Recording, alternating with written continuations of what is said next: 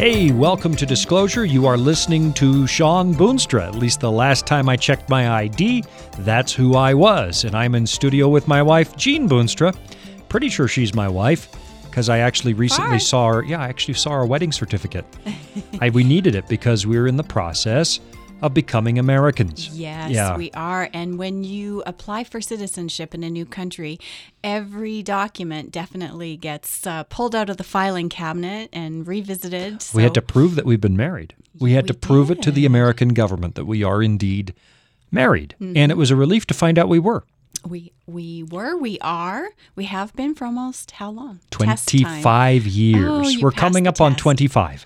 a quarter century. Can you imagine being married to me for I'm trying to picture me married to me for 25 years and I don't think I could hack it. I could I could tell you a few stories. you could? Uh-huh. Yeah, it's not, I'm not easy to be married to. I'm really not. Aw, I love being married to you. I wouldn't change it for anything. Oh, that's very nice. You have to say that on the air though, don't you? Mm-hmm. But I say it off the air too, and that's what counts. Well, I think I hit the marriage jackpot. You do? But I'm sure people didn't tune in today to listen to me swoon over my wife. We are indeed married, but I went over the line to become an American first, and so I had a mail order bride. Yeah. I had this foreign wife, and it wasn't easy, folks. I need you to just understand. it was not easy to be the American husband with a foreign wife.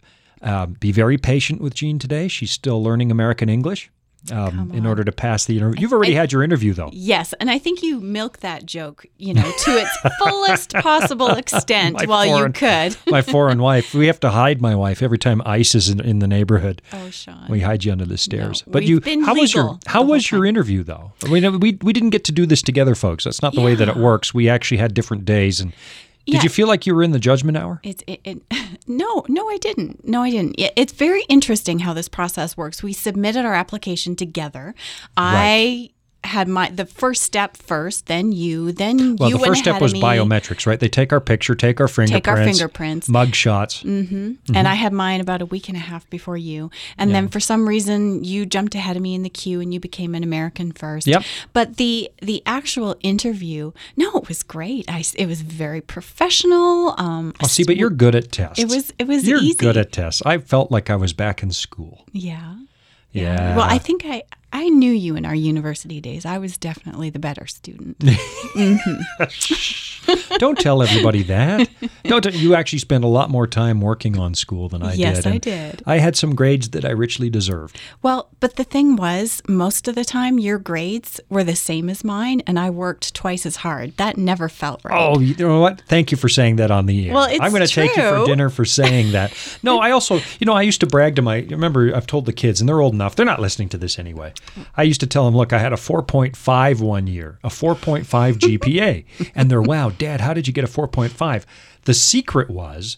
That I went to the University of Victoria, which had a nine point scale, Yes, not a four British point scale. scale. Yeah, so it was really a, a solid C plus, but it was a four point five Oh, dear. that year. Yeah. Yeah. Good thing it was one of those would you like fries with it degrees, right? Like a Yeah. political science, economics, philosophy. My apologies to all the political science majors out there, but really what, you know, I'm qualified to run a drive-through. That's what I'm Yeah. qualified to well, do. my degree was not a whole lot better, but you At least know it was history. That's It's useful history. Mm-hmm. in in, in, in Bible stuff. So anyway, we didn't gather here to um, to talk about college because that brings back painful memories. I still have those nightmares in the middle of the night. Do you have this one? It's the first day of class. You have your timetable in your hand and you can't find your classroom. Oh no, I haven't had that one in many, many years. Or you will now. Now that you bring it up, I will. I still have the nightmare where a paper's due tomorrow and I haven't even started the research. That, Uh, that yeah, everybody in the control room's away. nodding for that one. You get the one where you show up in school and it's and you know, I get this one all the time. I know I'm looking for calculus class Mm-hmm. and I haven't been to class all year and I know I haven't been and it's the final exam day. Oh, And I'm going to have to wing the exam. You're just remembering your university days. That's not a dream. That actually did happen. Actually, I took Latin and Greek one time, and I didn't realize halfway through the year that they had switched from Latin to Greek. And I showed up because I knew there was a midterm, and I was all ready for the Latin midterm. Oh no, it was a Greek Latin midterm. I couldn't even read the questions. I think you deserved that One. I couldn't read the questions, and I started copying and pasting analog. Okay, the answers must be. This is not advanced Greek, so the answer must be on the sheet somewhere.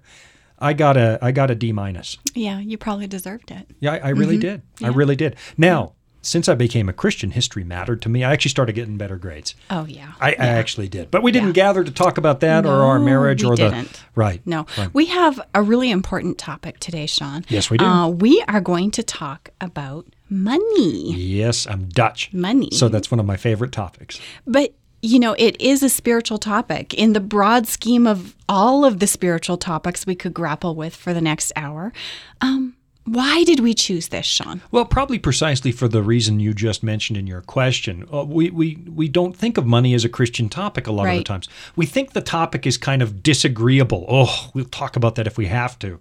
Um, because to a Christian's way of thinking, oh, money is worldly. Uh, prayer and Bible study, that's what we should talk about. That's spiritual, but money is worldly, so we don't really want to spend much time on that. Um, and that we probably get that attitude from the fact that the Bible has really stern warnings on how Christians ought to relate to money, like mm-hmm. like this one. You probably remember this one from the Sermon on the Mount. This is Jesus in Matthew six, verse twenty-four. Jesus says, "No one can serve two masters, for either he will hate the one and love the other, or else he will be loyal to the one and despise the other. You cannot serve God and mammon. Mammon is the hmm. Aramaic word for wealth. You cannot mm-hmm. serve God and wealth. Or this one, Matthew 19. Again, I say to you, it is easier for a camel to go through the eye of a needle than for a rich man to enter into the kingdom of God. So, a lot of people take those warnings, and those are real warnings. We're, mm-hmm. we're going to spend time looking at what those warnings are about. But because Jesus has such sort of stern warnings, we come to the conclusion that Christians should have nothing to do with money. Which would be a really nice theory if we could actually move into utopia, right? Sure. Let's all move to utopia in this lifetime before the second coming and the new earth is here. But it's not realistic. Money is a part of life, and anything that is a part of life is fair game for the Christian to examine. How do I walk in the footsteps of Jesus? So mm-hmm. we might be destined for the kingdom, but in the meantime, we are still living here in this present world. You cannot escape how life works. Mm-hmm. Yeah, just not realistic. So the answer then is to look through the Bible and figure out how Christians relate to money and how that's different from a worldly mindset. Um, Shawn, what we need to do is determine by how our perspective is different because we're followers of Jesus. Yeah, exactly. And and um, and before going back to heaven, this is exactly what Jesus prayed for: that we would have the wisdom to continue living in this world while being acutely aware of the fact that we're not actually part of this world. So we're in the world, but not of it. Here's what Jesus says in John 17. This is the real Lord's prayer, where you get to listen to Jesus talk to his Father. I do not pray, this is verse 15, I do not pray that you should take them out of the world, but that you should keep them from the evil one. In other mm-hmm. words, we belong here for the time being, and there's a purpose that Christians are still in this world. Verse 16, they are not of the world, just as I am not of the world. So, in Jesus, we have this example. He wasn't afraid to leave his glorious existence in the courts of heaven to become one of us and actually come live in this place. He gave up unimaginable benefits and glory to become one of us. He experienced humanity to its absolute fullest. Jesus, as you read the record, he's hungry, tired, lonely. People mocked him, made fun of him. The Bible says he went through every experience that we go through, but he did it without sinning. Right. So, Jesus was in this world and he was like us, he was one of us, but at the same time, he's radically different. Mm-hmm. He operated by a completely different set of principles. The Bible says he actually kept his Father's commandments, hmm. where you and I have not done that well. We have not done that perfectly. So here's our example Jesus is in the world, but not of it, and he is the prime example for all Christians. And Jesus says if we love him, we're going to choose to live by the same principles he lives by. John 15, verse 10. If you keep, you know this one, if you keep my Commandments. commandments, you will abide in my love, just as I have kept my Father's commandments and abide in his love. So we're being invited to spend time uh, examining the, the lifestyle of Jesus, the way he chose to live in this world, not be of it, and model ourselves after that. So here's the challenge that you and I have we need to figure out how Jesus relates to everything. He lived here as one of us. So if I get made fun of, mm-hmm. before I react, I need to ask myself, well, how would Jesus react to that? Right, it's the old. right. Remember What the would- what Yeah, would Jesus a- do? Armbands. gre- that great old bo- old book. What would Jesus do? It's a wonderful principle. that wasn't called, that wasn't the name of the book. That was Charles No. Sheldon in his in his steps. in his steps. But what the- would, would Jesus do was sort was of the a re- question that you yeah. ask yourself. What Yeah. would Jesus do in this? So, what we need to do is look at the fact that the perfect Son of God came to live in this world, Mm-hmm. and then use that as an example for how we're going to live. Now, Sometimes it's easy. Jesus gets explicit, he spells it out, right? Don't do this, do this. Do not, you know, if you have something against your brother, if you're angry at someone, go to them before sundown and, and resolve it. Sometimes it's really obvious what you have to do, but mm-hmm. other times it's not spelled out quite so explicitly. So, for example, there's nothing in the Bible about internet usage. True. Right? Because Right, it didn't right. exist. So, what you have to do in that case is look for the principles behind the statements that you find in the Bible and then use godly wisdom and some prayer to Mm-hmm. learn to apply those same principles into uh, modern living. So, Mm-hmm. good example. When it comes, well, this is a 20 year old example now, you know, I'm thinking of Napster. When it comes to the ethics of downloading music or videos or movies from the internet, you're not going to find a statement anywhere in the Bible that says you shall not download file transfer software like what were mm-hmm. some of the ones in the day Napster, LimeWire, some of those file transfer. You shall not download it and download music if you did not pay for it or own the rights to it. Nowhere in the Bible, absolutely nowhere in the Bible, because obviously the internet didn't exist in public life until the 1990s. Right. Right. Right. Which mm-hmm. boggles our children's mind. right. Right? Yeah. Really, Dad? You had to go to the library on your bicycle when you had to write a paper? Yes, I did. And then you had to stand and thumb through the uh, card catalog to find a book. It's very tedious. card catalogs. you still love card catalogs, Oh, don't you? do. You would love a card catalog in the house. I bet you would. libraries are actually throwing those things out. No, I think people collect them because they're antiques now. That dates Ah. us, doesn't it? Well, you know, it was illegal. You couldn't just go to the library and photocopy the whole book and be done with it. We all understood that. Then the internet came along and it didn't seem as tangible, did it? oh, Mm, right. that song's just there for the taking. Somebody ripped it. None of that is in the Bible. Mm. But what we do have is a commandment that says, Thou shalt not steal. So there's your principle. There you go. And there's a lot of instruction in the Bible when it comes to theft, right? yeah. And so from the data that's data or data? Uh, I think both are acceptable. You can weigh in, Write my wife, and tell me whether you say data or data. Well, that's the Canadian in us coming out. Yeah. Yeah. Well, the Canadian in you, don't forget, I'm an American. Shawn. All right. So, um, from the data that's available in the Bible, there's easily enough material in the scriptures, in the teachings of Jesus, to help you navigate the issue. You could come to the right biblical conclusion, but your job is to go back to the first century where Jesus is speaking in and take those principles and bring them up to date into our day and age. So, when it comes to hmm. downloading music off the internet, mm-hmm. no, okay, it's not mentioned there, but there's mm-hmm. no question that thou shalt not steal does cover that. does cover right, that. Right.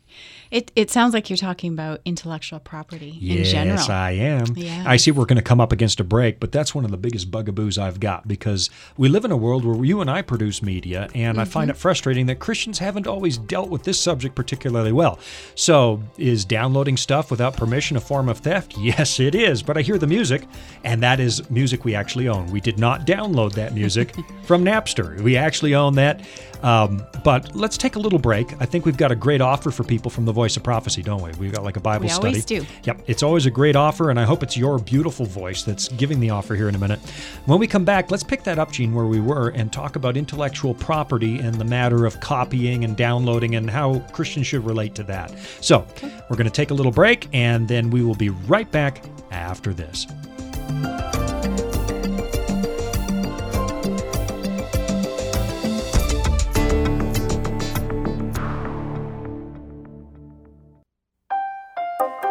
Are you searching for answers to life's toughest questions like, Where is God when we suffer? Can I find real happiness? Or is there any hope for our chaotic world? The Discover Bible Guides will help you find the answers you're looking for. Visit us at BibleStudies.com or give us a call at 888 456 7933 for your free Discover Bible Guides. Study online on our secure website or have the free guides mailed right to your home. There is never a cost or obligation. The Discover Bible Guides are our free gift to you.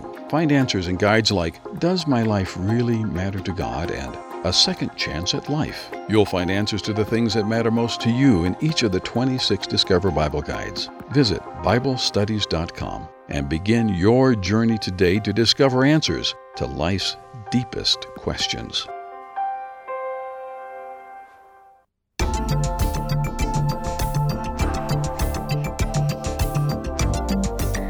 And we are back from the break. I've been in the corner doing my vocal exercises. Me, me, me, me. And I don't hear Morgan Freeman. I still hear Oh no, you. no, no! I sound amazing now. Oh, my voice is down an octave, and I sound like, you know. Uh, did you ever have you ever seen that thing that was going around on the internet a while ago saying how to become a, a, a voice actor? No. You know, Sounds you know, funny. Mm-hmm. take coaching, do training, go to an audition, and then get a letter explaining they gave the part to Morgan Freeman. yeah, that's about it. He's got a great voice. yeah, that's it. Oh. Well, Shawn, um, we're talking about money in Yep. the Bible. Yep. Important topic for filthy Christians. lucre. We're talking about filthy no, lucre. No, no, We're on the show today. talking. We're talking about something that's a part of our daily lives, whether Right. we like it or not. Right. And before the break, you were going to talk to us a little bit about intellectual property. Yeah, I know. Let's go because, back there. you know, that's a personal bugaboo that I'm working into the show today. this is one of the biggest frustrations that Christian ministries face in today's world. And I'm not just talking the voice of prophecy and disclosure, I'm talking about everybody. And it's on topic today because one of the areas Christians probably need to do a little soul searching in this day and age is the whole area of intellectual property. Is that real property? Does it belong to somebody else? Uh, does thou shalt not steal apply here? I mean, most of us are pretty clear that it's wrong to break into your neighbor's house and steal the cash out of their cookie jar. At least I hope as a Christian that's pretty clear, right? Yeah, that one's pretty straightforward. Right. It's wrong to put on a ski mask and go knock over the local 7 Eleven. That would be wrong. We're pretty clear on that, but we're not always so clear when it comes to digital and intellectual assets. Somehow, because they exist in cyberspace or on a hard drive, we don't think of them as real. Mm, mm-hmm. So, even though most Christian ministries out there make the resources available for sale, I'm shocked at how many Christians still go cruising the internet looking for an illegal copy and they download it and use it without any qualms. They just, Yeah. "Oh, I just found this on YouTube and I took it. Yeah, you know, it happens. And, you know, I'm thinking, Shawn, a lot of people probably really aren't thinking it through. They see a great video, they want to share it with their friends, maybe on social media. And because the gospel, you know, it's supposed to be free, they don't really think anything about it because it's all for the Lord's work, right? We've heard that before. Um, so they just download it and share it, thinking it's a great witnessing tool. Right. Yeah, Right. Well, hey, yeah. salvation is free. The Bible's clear about that. But Well, the for sure. messaging of the gospel isn't free. And most people, when I call them on this, are saying, hey, where did you get that? Did you just rip that? They say, but Pastor, I wanted to share it. I mean, I've, that's actually happened to me, Mm. But I want to share this. Right. Um, and most people weren't doing it maliciously, they just weren't thinking it through. Yeah, absolutely. So, how does that then constitute theft? Well, it's really pretty simple. Most ministries, like this one, are nonprofit organizations. They have to work very hard to raise money and create those gospel resources. Now, Yep. most people out there have no idea what it costs to produce that stuff. You have to pay cameramen, you have to pay producers, although we don't pay anybody in the control booth here. They're just kind of chained to the desk and we throw them dog biscuits once in a while. But other than that, Those guys work really hard. yeah, they- long, long yeah. hours. But you got to Yes. pay them. You have to license the artwork. If it's a video, all the artwork you see in there was created by an artist. It's licensed. The music is licensed. There are all kinds of considerations at play. Even Mm-hmm. publishing a book costs a, a, a small fortune. So, Mm-hmm. for example, let's say a ministry makes a great video about the evidence for a creator, and uh, some Christian out there sees it, gets very excited about it, so he finds a copy on YouTube that was uploaded illegally. He downloads it, he puts it on his own webpage, or he burns copies of it and gives it away. Yeah. Is that problematic? Well, yeah. Here, here's the first problem there's artwork in that video. Mm-hmm. And the way that mm-hmm. artists work is they don't sell you those graphics or music, they license it to the ministry, right? Mm-hmm. You can use this art this way for this fee.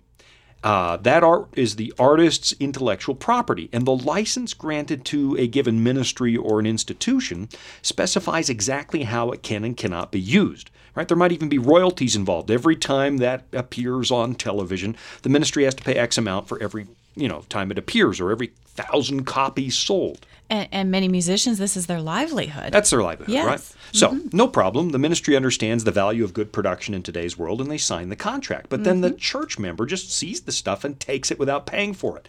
And what happens? The artist gets cheated. It's stealing, as you just mentioned, their livelihood. Yeah. And even if it's for ministry, the Bible is crystal clear that people who work for the Lord have a right to make their living that way if that's what they're doing. Paul makes that crystal clear. If you want to go and look it up, 1 Timothy 5.18, 1 Corinthians chapter 9, um, it's clear that those people deserve to make a living if that's what they do for a living. So, everybody in this scenario is living by the terms of a legal contract. The artist, the musician, the cameraman, the ministry, the one, except for one person who's not living by the terms of the agreement, and that's the person who just takes the stuff.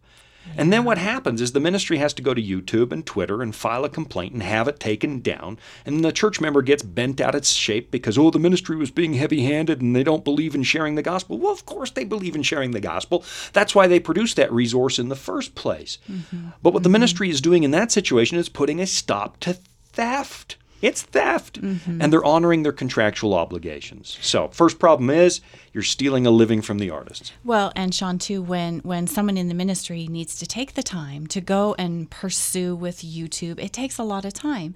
And that's time that could have been spent on sharing the yeah. gospel and instead is, is dealing with that's a side absolutely. issue. Absolutely. Yeah. And I've had to do it. I've had to go yeah. and take it off YouTube. And everyone take, gets mad. Why'd you take it down? You don't believe in sharing? No. I believe in being honest and paying mm-hmm. the artist the way that we agreed to pay for it. Yeah, that's and, right. Uh, there so. are many layers to it. Yeah. So that was the first problem. Is there another one? Yeah, absolutely. Let's say a ministry raises $200,000 to produce a fantastic resource for the church. And I know a lot of people say, $200,000?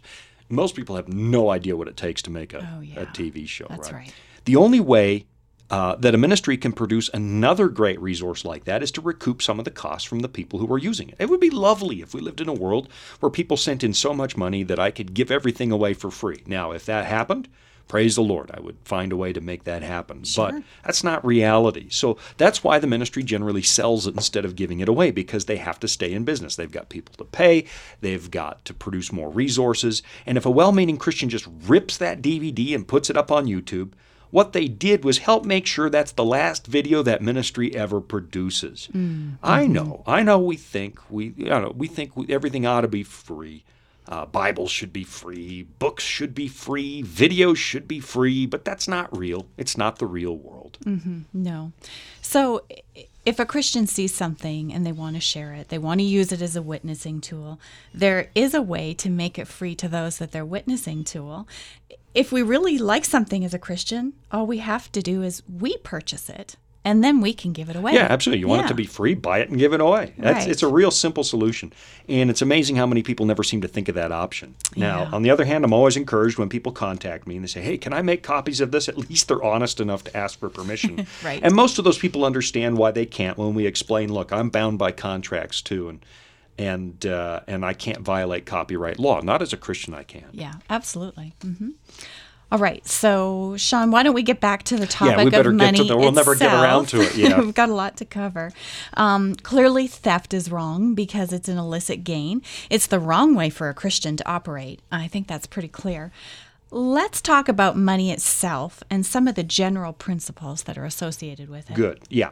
A lot of Christians have this uneasy feeling about money because they've always been told money is the root of all evil, mm-hmm. which is not what the Bible actually says. You can search it cover to cover, it doesn't say no. that. What it says, and this is in 1 Timothy 6, verse 10, the love of money is a root of all kinds of evil. Which is very different. Right. Money itself is not evil. Yeah. It's not even capable of being evil. It's an inanimate object. But the love of money is where the problem is. It's kind of like Jesus says, you know, mammon, wealth isn't the problem. It's whether you serve mammon is the problem, mm-hmm. right?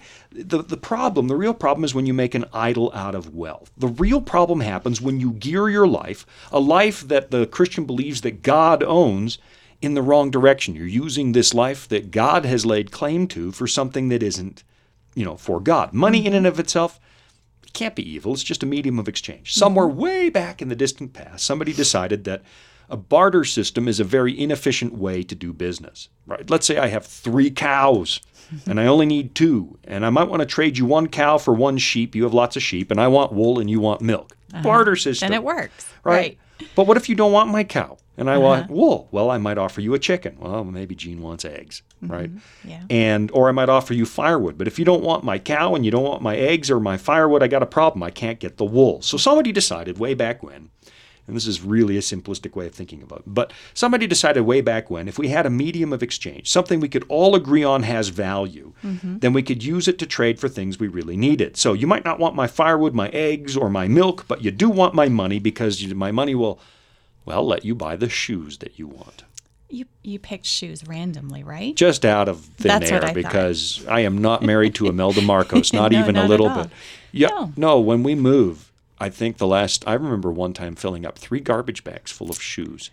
which You know, seemed I'm appropriate. a lot better now. Yeah, you are, right. Much I have- better. I have two pairs of shoes. But you're a guy. Yeah. Come on. I, I do have cowboy boots. Yeah, you have two Right. pairs of So, hey, medium of exchange. In and of itself, it's in, in I have, yes, I do have two pairs of cowboy boots. I Yeah. just had to throw that out there. All right. In and of itself, it's an innocuous thing. Right. It's, money's just a way to exchange goods. But then we discovered something else. Not only was money a lot easier to take to the marketplace, right? I could put the money in my pocket.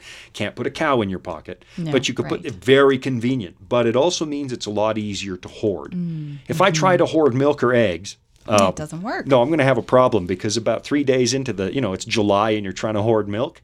Uh, that's not going to go so well in the Middle Ages. So, um, but gold and silver don't go bad. They're really easy to store, and you have the situation where it becomes easier to store up far more than you're ever going to need. And we'll probably look at a, a story like that um, a little bit later on today's episode. Okay. Uh, but what happens is we end up moving away from a situation where we actually are relying on God for our daily bread, right? Our our daily living, where we can honestly say to Jesus, "Give us this day our daily bread," and be thankful for the things that we have. Mm-hmm. What happens is we start hoarding and we become more and more reliant on ourselves. And what we're doing is creating a false sense of security. It can become a form of declaring independence from God. Mm. And this storing up, it of course reminds me of Jesus' story of the rich man and his barns. Yeah, absolutely. Yeah. Let, us take a look at that because Luke Okay. chapter 12 has a lot to say about the way Christians relate to personal wealth. Um, but let's go to the whole chapter. Let's back Okay. up before Luke that parable. 12, right? Yeah, Luke chapter 12. Okay. We'll look at the broader context, um, and we'll probably spend the back half of this program dealing with this entire chapter because this is a this is a great spot. This is ground zero for Christians and wealth. This entire Fantastic. chapter. Um, and uh, I, I doubt we'd be able to even cover this whole thing in, in the remainder of this program. We're probably barely going to scrape the surface. There are all kinds of things we could probably explore today. Topics like dishonesty, greed, gambling, giving, tithing, taxation. I've got this feeling we're probably going to spend more than one show on filthy lucre and mammon. but I, um, you know, I think we should, Shawn. Let's plan on a few shows. yeah, I Mm-hmm. think we should talk about money because I don't have any, and so I'm an expert on what I don't have. Now, you know, God has been good to us. I'm He- not. He's gonna, taking care of us. Yeah. Um, what we're going to do is start with the underlying principles. But I see again that I have chatted past. You wasted all that time on my cowboy boots, and now we're out of time in this segment. If you would just stop being so chatty on the show. Oh, I know. It's a Uh, problem. I know you talk so much on I the know, show. I Uh, know. what we're going to do is we're probably going to run out of time, and in some markets you might find us, you know, the station moving on to another program. That's okay. Come to voiceofprophecy.com, and you can get the rest of this episode where we go to Luke chapter 12 Mm-hmm. and download it as a podcast. I think we're also in iTunes. Look for Disclosure. Um, but get your Bible in the break too. We're going to take a look at Luke chapter 12, where we're going to find some of the underlying principles for how Christians ought to think about money, how we ought to relate to personal wealth, and uh, how we feel secure in this world. So that'll be Luke chapter 12. You're listening to Disclosure. My name is Shawn Boonstra, the the host. I was going to say the luminary of this show, but that would be you, wouldn't it? With your shiny teeth back from the dentist, the bright. They are really pretty teeth. Thank You've you. got very nice teeth. Yeah, you paid for them, so they Yeah, should be. Yeah, I, one of these days I'm going to ask you out. That's what I think I'm going to do. Hey, we'll be back in just a moment. Grab a pen and paper and take advantage of this offer.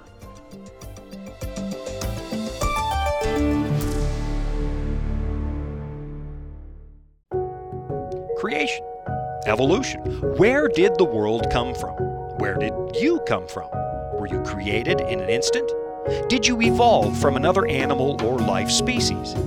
These are issues that are discussed in classrooms, textbooks, and sometimes around your break table at work when the conversation suddenly turns serious. These kinds of questions are answered in our free Discover Bible guides. These 26 beautifully illustrated guides cover all the major themes of the Bible and they answer some of the hardest questions of life. You can get your free copy just for the asking by contacting me. Go to VOP.com and click on the tab that says Study. That's VOP.com, the tab that says Study, or phone me 888 456 7933. That's 888 456 7933 for your free Discover Bible Guides available just for the asking.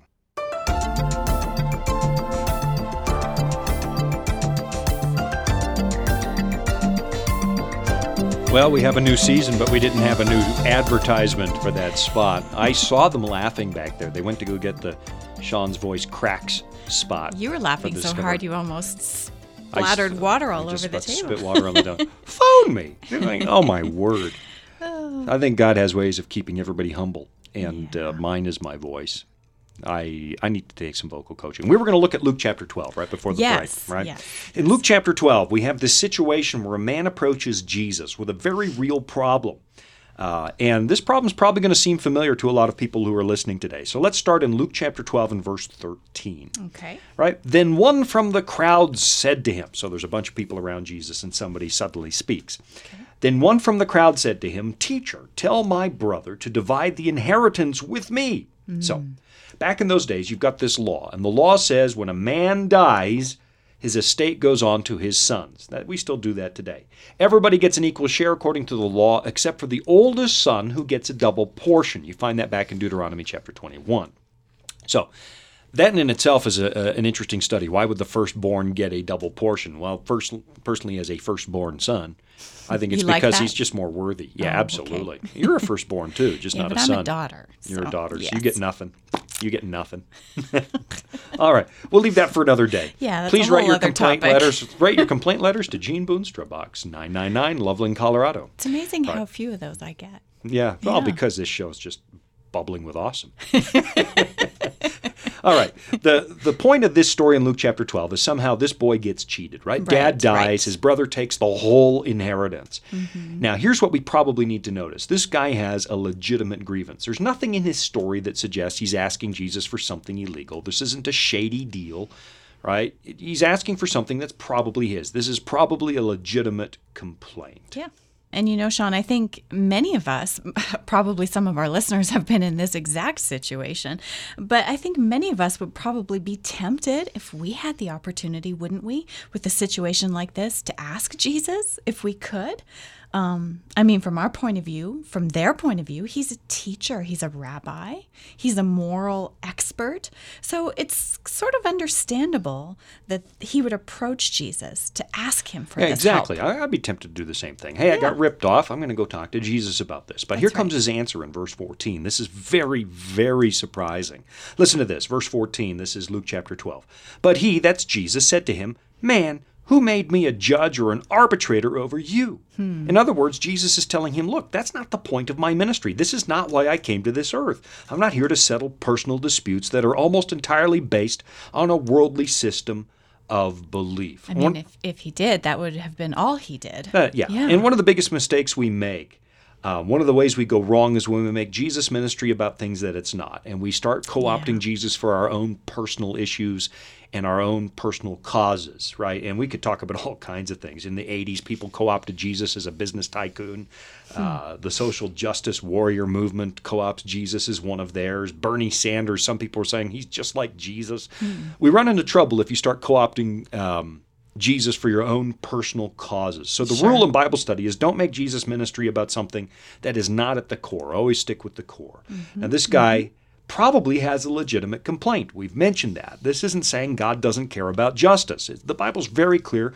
God cares about the orphan, the widow, the poor, the naked, the hungry. The Old Testament is full of laws that regulate things like ownership, money, and theft. And you'll remember when Jesus met Zacchaeus, he, or how do you pronounce that name? I've heard both, but you know, I always say Zacchaeus. That's how I grew up saying it. Zacchaeus, that's because you're weird. It's just because I'm weird. Not because I'm Canadian. Nothing. Yeah. Just weird. Jesus Okay. met with, well, remember what Jesus says to Zacchaeus if you've stolen, I want you to pay back fourfold. So Right. God does care about justice. But in this case, he also knows that this man is operating from the wrong perspective. This guy is setting himself up for a lifetime of discontent because he's got the wrong priority. And this is where a lot of people should probably sit up and take notice in this story because they've spent their entire lifetimes trying to obtain personal security. That's something we all crave. We all want security. We've been we do. craving it ever since we left the Garden of Eden. Um, but you're never going to find the security we had in Eden on the outside of Eden, right? We spend our lifetime trying to build security, trying to build happiness, trying to solve this deep sense of discontent that we have, and we're trying to solve it with all the wrong things. So, Yeah. well, it seems like Jesus is just trying to blow this guy off. He's actually doing him a huge favor. That shows up in hmm. verse 15. Interesting. And he said to them, Take heed and beware of covetousness. Now that's serious ground, right? Now we're talking Ten Commandment territory. Tenth Yeah, Commandment yeah. forbids coveting. Beware of covetousness. And coveting, of course, that's wanting something that isn't yours. Right. Wanting something that you didn't earn. Um, and it's interesting because, as you pointed out, this man was probably asking for something that was legitimately his. It was legally his. He was entitled to it. He wasn't trying to steal, he actually believed that it was his. Right. Or I guess it's possible he really was trying to cheat and bring Jesus into something shady, but that's not the sense you get from reading the Yeah. chapter. What Jesus is probably addressing here isn't this one single instance of him wanting his inheritance, right? Hmm. This one single case of injustice. What Jesus is addressing is an underlying problem that this man has. He's got a core problem in his heart that makes him think, ooh, I'd be happier if I had more. Oh, wow. Yeah, and, Yeah. and and that's one of the biggest deceptions this life has to offer. I'll be happier if I have more. Yeah. You know, there was a time in our lives when we had a lot less, and I can't say we're any unhappier than we are now. No, and you it- seem more unhappy as every year goes by living with me. And you were so much happier when we were newlywed because you had all these dreams of what it would be. Oh, honey. But you, no, you know, I- joking aside, I think if you sat down with any couple at our stage of life, they would say the same thing. When you're young and you don't have anything, you're just as happy, if not happier, than you are at this stage of life. Definitely. Absolutely. Yeah. It has nothing to do with stuff. No. And one of the key problems with covetousness is that it demonstrates a profound lack of trust in God. One of the Mm-hmm. key reasons we want to accumulate more stuff is that we actually fail to believe that our Heavenly Father knows how to take care of us. And that's the big cha- picture that shows up in the rest of this story in Luke chapter 12. So, Okay. verse 15 again. He said to them, Take heed and beware of covetousness, for one's life does not consist in the abundance of the things which he possesses. Now, that verse is always hurt. Yeah. Um, yeah. and after World War II in, in the Western world, it really hurts because we we fill storage lockers with stuff we never look at again the rest of our lives. Yeah. We've got stuff. Now here's the core issue Jesus is pointing out. You are not the stuff you own. That's not who mm-hmm. you are. And we all mm-hmm. know that's right in our heads mm-hmm. intellectually, but in our hearts we struggle with this. The real value of a human being has nothing to do with what you own. Yeah. Absolutely nothing. we know it intellectually, but I think we struggle with that in, in our affluent societies. It's tough. We tend to define ourselves by what we have. Um, so, Shawn, is that why James warns us not to treat the rich and the poor differently? Well, it probably has a lot to do with it, right? That passage is found in James chapter 2. It's a stunning rebuke to the way we do church in the 21st century. Hmm. Here, at least here in the Western world and particularly in America. We can say all we want as Christians, oh, we value all people equally, but in practice, we have this huge tendency in Christianity to cater to those who can keep us in business. All you have to do is watch the sad state of Western Christianity on TV, and what do we do? We tend to build chur- churches for the rich and famous and hold it out as proof that God is blessing us. Look how many rich and famous people are part of this church. But the Bible's abundantly clear. Human beings have the same value at the foot of the cross, right across the board. And your money is not a factor in the gospel. And the Bible says if we treat the wealthy as more valuable to the church, then we are violating clear godly principle. Absolutely, we're all equal at the foot of the cross. But Shawn, of course, I'm what you're not saying is that God doesn't use wealthy people to advance his cause because he does, of right. course. The opposite side of that coin is that you start demonizing the wealthy, and that's the opposite side of the problem. Sure. There's no doubt about it. They say that between the two men, Nicodemus and Joseph of Arimathea, probably had enough money to pay the wages of everybody in the city of Jerusalem for an entire decade. Yeah, that's a lot of a lot. money. And you don't find Jesus saying to those two people, give it all away. He does do that mm. with some people, like the rich young ruler in Mark chapter 10. But to Nicodemus and Joseph of Arimathea, he doesn't say, I want you to give it all away. And the fact that Jesus responds to different people with different requests indicates that money isn't really the problem. The heart is what he's addressing. For the rich young ruler, the money was keeping him from actually surrendering completely to Christ, from walking away from everything and trusting God completely. For Nicodemus, Joseph of Arimathea, that doesn't seem to be the case, because not only did they have enough money to pay everybody's wages, they also happened to have enough money to help launch the whole New Testament church in the early Christian movement. So, Yeah, yeah. again, the real issue isn't the money, the real issue is the disposition of the human heart. What are your priorities? What is your life really all about? What means more to you than anything else in the world? Yeah, wow. So we have Jesus saying in the Sermon on the Mount, For where your treasure is, there your heart will be also. Of course, that's in Matthew chapter 6. So this is really a matter of the heart. It has has nothing to do with our wallets and how much is in there or how much isn't in there. Do you serve God and his kingdom or do you serve personal ambition? That's really what it comes down to. Yeah, I think that's isn't it? exactly the issue. There's an old saying that if you show me your bank account, or in the old days we used to say, show me your checkbook. Nobody has those really anymore. But Oh, I still have one. you have a checkbook? You do? Do you write checks?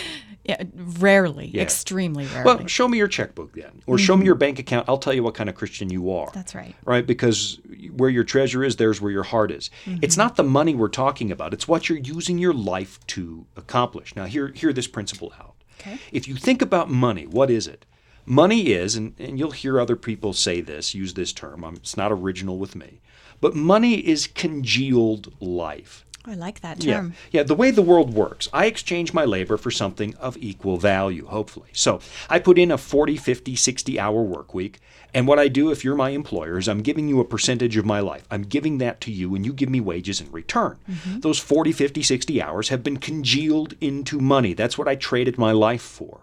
Those dollars represent the portion of my life that I just gave away to help you meet your goals. Hmm. So, what do I do with that money? The question is, what does God want me to do with my life? That should tell me what He wants me to do with congealed life or the money I exchange my life for. So, there's a number of things the Bible says I'm supposed to do. Okay. Number one, support my family. A portion of that money goes to support my wife and children because the Bible says in 1 Timothy 5, verse 8, if anyone does not provide for his own, and especially for those of his household, he has denied the faith. He's worse than an unbeliever. So.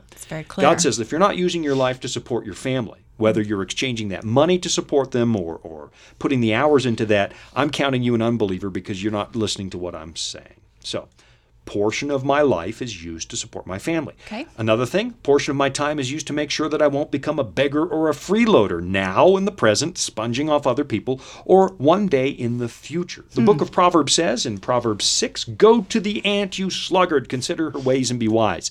And what it's doing is pointing out that the ant lays up for the winter months mm-hmm. and prepares for the future. So I know one day if the Lord doesn't come and I don't get taken out by an unfortunate accident, I'm going to get older and I won't be able to provide for my family with the same energy that I use today.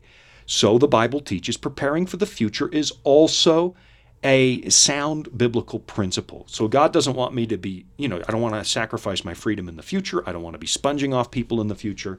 I want to provide for my family now and then. And that's a significant portion of what we do with you know, we exchange our lives for money, so we take that money and we do the things God wants us to do. But Good there's so much more. What do you do after you support your family and prepare for the future?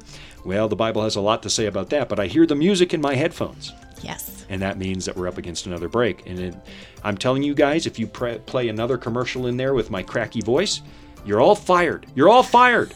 So get your pen and paper out and see what um, what the voice of prophecy has to offer in this break. I see them scrambling to get a different commercial. Let's see what they do to me in this break. We're talking about money. You're listening to Disclosure, a brand new season here at the Voice of Prophecy. My name is Shawn Boonstra, your host. My co-host today is Jean Boonstra, who actually controls all the money, and we'll be right back.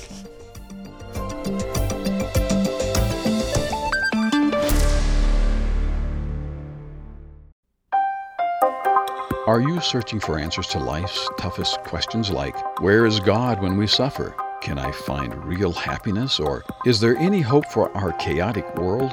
The Discover Bible Guides will help you find the answers you're looking for. Visit us at BibleStudies.com or give us a call at 888 456 7933 for your free Discover Bible Guides. Study online on our secure website or have the free guides mailed right to your home. There is never a cost or obligation.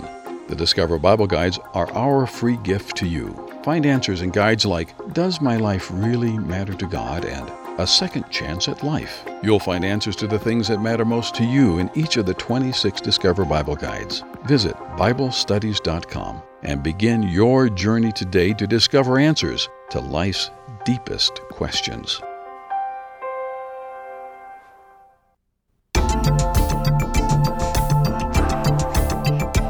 You see what they did? Do you see what they did? They went and found a commercial that didn't even have my voice in it. No, that was our own George Swanson, and he also has a What a wonderful voice. Com- competes with Morgan Freeman, I think. Well, he does. He's actually got the voice that I wish I had been Oh, born with. I love you. Well, no, you don't want a you, don't want to be born with Morgan Freeman's voice. Can you imagine coming into this world and people are leaning over your crib? It's like, what a cute little baby, and then you say, "Hey, That's a little terrifying, yes. hey, welcome to my nursery." You no. All right, we're talking about Here. money. I just Yes. thumped the. Can you guys hear that in the control room? If I thump the desk? Yeah, we can Oh, they it. did hear that. Mm-hmm. All right, go ahead.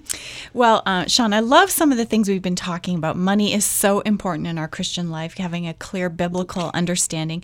You talked about the fact that money is congealed life. That's right. And that really, um, some a lot of the biblical counsel on how we spend money, where we put our time, our funds, has to do with the heart, the issue of the heart, right. rather That's than really the issue of about. money itself. So. Your financial habits can be a really good indication of what matters most to a person. Is our heart really on the kingdom of God, or, or are our hearts tied to um, self preservation, self advancement, those kind Right. of things? Are we trying to find our security in our Creator? Are we trying to head back toward Eden, or are we building our own empire? That's really what the kingdom of Babel is all you about. go. I'm going to build my own. I will be self-sufficient. I'll build a tower to the highest. Hmm. Right. This is the point of the story in Luke chapter 12. Jesus is telling this young man, Be careful. Look, he says, you're building your life on the wrong things. If you think more stuff is going to make you happy, then you're in for a rude awakening the day your stuff disappears. Yeah, so true. Yeah, what this really is is a warning to build your life on things that matter. And mm-hmm. Jesus is addressing the deepest need that we all have. We want our lives to mean something. So, if you build your whole life on the pursuit of wealth, your life is going to become meaningless when your wealth disappears, and it will one day. Sure. Right? If, if you make your life about getting the applause of this world, oh, I want people to notice me, I want to be famous, then your life will be meaningless the day that applause dies down because nobody in this world gets more than 15 minutes of fame. You get even less than that in a YouTube world. It mm-hmm. lasts a day. And the world that loves you one minute is going to hate you the next. It happened to Jesus, even Jesus, right? They're singing his praises on Palm Sunday. They're crucifying him Yeah. days the later. Same, same voices. Right. Yeah. If you want your life to be about fame, if you want it to be about money, your life will become meaningless in a heartbeat. And I can't tell you how many people I talked to in 2008 after the financial meltdown.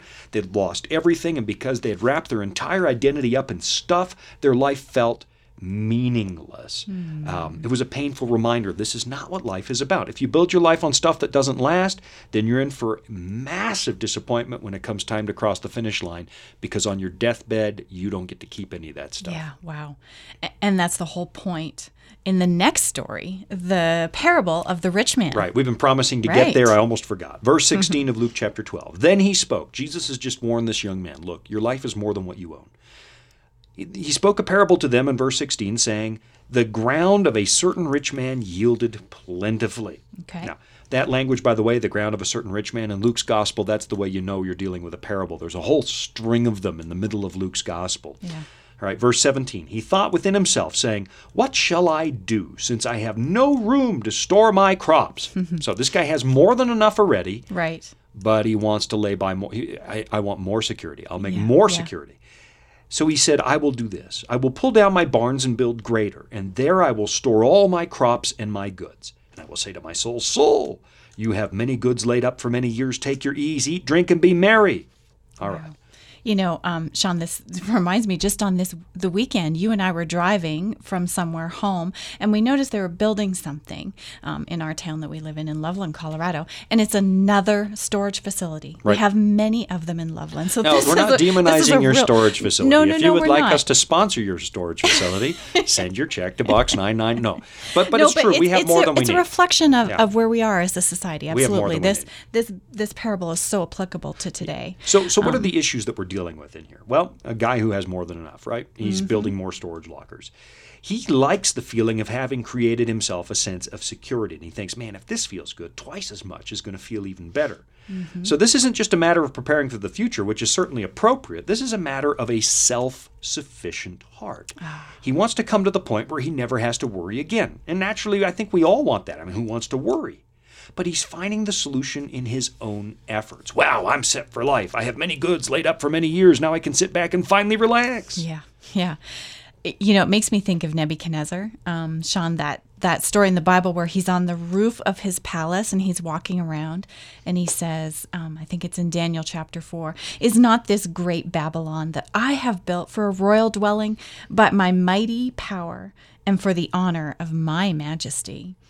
It's this whole mindset of Babylon, this issue of self sufficiency Exactly. again. It, co- it comes out again in this story. Um, the idea that we can be meaningful, we can have meaning in our lives separate from God, apart from Him. Um, that we can fix our own problems. We don't need God for that. That we can find security apart from God. Again, I love this all boils back down to the same problem, which is a problem with our heart, not with our finances. That's exactly right, mm-hmm. right? One our, our big problem in the Garden of Eden was that we stopped trusting God. He places us in this situation in the very beginning where he cares for everything, right? We don't lack. Right. We, we have all the food we need, the security we need, and then we chose to stop believing what God said. And we took life into our own hands and we tried to find purpose and meaning away from God. And with the matter of money and how a Christian relates to it, the real underlying issue is trust. Ah, Do Yeah. we really believe God has our back? Do we really value a relationship with Him more than anything else? Are we willing to turn everything over to God, our hearts, our minds, and even our bank accounts? Are we going to come to the point where we really trust Him to run the world for us? Hmm. So here's what happens in Jesus' story, verse 20. Okay, and we're in Luke chapter 12 still. Yeah. Mm-hmm. But God said to him, Fool. Now, we take that lightly, right? That's we're the A team generation. Mr. T always Oh, said, yeah. fool. Right, yeah. right. But this But is a no, very is serious thing in biblical language. If somebody says fool, pay attention. Mm-hmm. This night your soul will be required of you, then whose will those things be which you have provided? Yeah. In other words, the time has now come for this guy to cross life's finish line. And that's something that's going to happen to all of us. Right? So we have to ask ourselves when it's all over and our body goes into the ground and our estate goes to probate, hmm. what do you have left? What is the real legacy of your life? What did you do with the time God gave you on this earth? Did you just exchange it for money? Hmm. Because then what you did, if you exchanged your life for money, you put your whole life in a bank account and you never actually used it. That's what you did. You traded a whole lifetime, the most precious thing you own, for a number at the bottom of a balance sheet. That's what you traded your life for. And you could have used those resources to build the kingdom of God. You could have recognized that God actually owns your life. You could have given back to Him. You could have built your life on the one and only thing that actually lasts forever, and that's the kingdom of Christ. Amen. But if all you have is a number on a bank statement, and there's nothing wrong with that in and of itself, don't get me Sure, wrong. right. But if that's all you have the day you die, what did you really do with your time? What did you trade your life for? Hmm. Look, money's a medium of exchange. You can exchange it for whatever you want, but God is daring you to exchange it for what He wants. Verse 21 Jesus said, So is he who lays up treasure for himself and is not rich toward God. Now comes the hardest lesson of all, verse 22. Then he said to his disciples, Therefore I say to you, Oh, this one's hard for me. Do not worry about your life, what you will eat, nor about the body, what you will put on. Mm. You see it? This is a trust thing. It's about trusting God. This is about going back to the Garden of Eden. God uses the circumstances of this life to teach us faith. Hmm. And what he does is he gives us the work of leading people to Christ. Right? And it's impossible. That seems impossible. God says, look, take this message to those people out there, and all the demographic studies pour in. We live in a post Christian, postmodern society. It'll never work. Except that it does work, because the whole point was to teach us to live by faith. God says, share Jesus with the world, watch people accept him. It's just to teach us faith. He doesn't need us for the work of the church, but it's a skill we're going to need in kingdom, uh, in, in the kingdom of God. Because even in paradise, only God knows everything. We have to learn to trust Him again, like we did in the Garden of Eden. And God says, "Look, I want to trust. I want you to trust me with your time, your talents, your resources. I want you to trust me with your living. I want you to do what is completely counterintuitive to your fallen, sinful nature.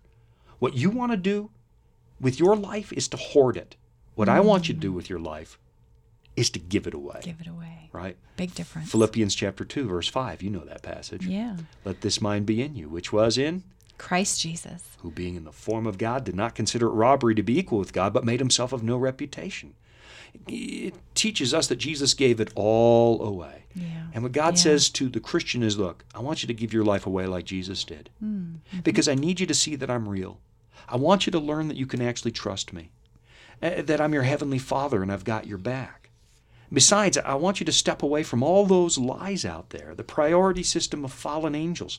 Taking care of number one is never going to make you happy. Yeah. Listen to the words of Jesus, continuing in Luke 12, verse 23.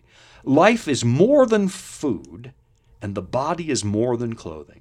Again, you're so much more than the stuff you own. Yeah. The way the world places value on people is dead wrong. You're a son, a daughter of the Most High God. Hmm. He continues, verse 24 Consider the ravens, for they neither sow nor reap, which have neither storehouse nor barn, and God feeds them. Again, he's saying, Do you trust me? Or of how much more value are you than the birds? God is daring you to believe that you mean something, that you don't have to prove yourself in this world to win his love, that he doesn't care how much you have or don't have. He just That's cares right. about you, Yeah. the, way, the way you care about your kids. Hmm. Even though they can't do a thing for you except love you back, those kids, right? Right, Especially in the very beginning. Now, Yeah. Today, I wish they would wash my car and mow the lawn. But apart from that, the kids can't do anything. You love them. And that's what God's trying to get through to you. Sure. Yeah. And now I want you to listen to this. Here comes the cure for so much of the world's anxiety. So many people are laying awake at night panicking about life, wondering how they're going to make it. And God says, Look, I got something so much better than a Valium, hmm. so much better than a lorazepam. I'm telling you, place your treasure here with me. I'll do the worrying. Verse 25. And which of you, by worrying, can add one cubit to his stature? Hmm. If you are not able to do the least, why are you anxious for the rest?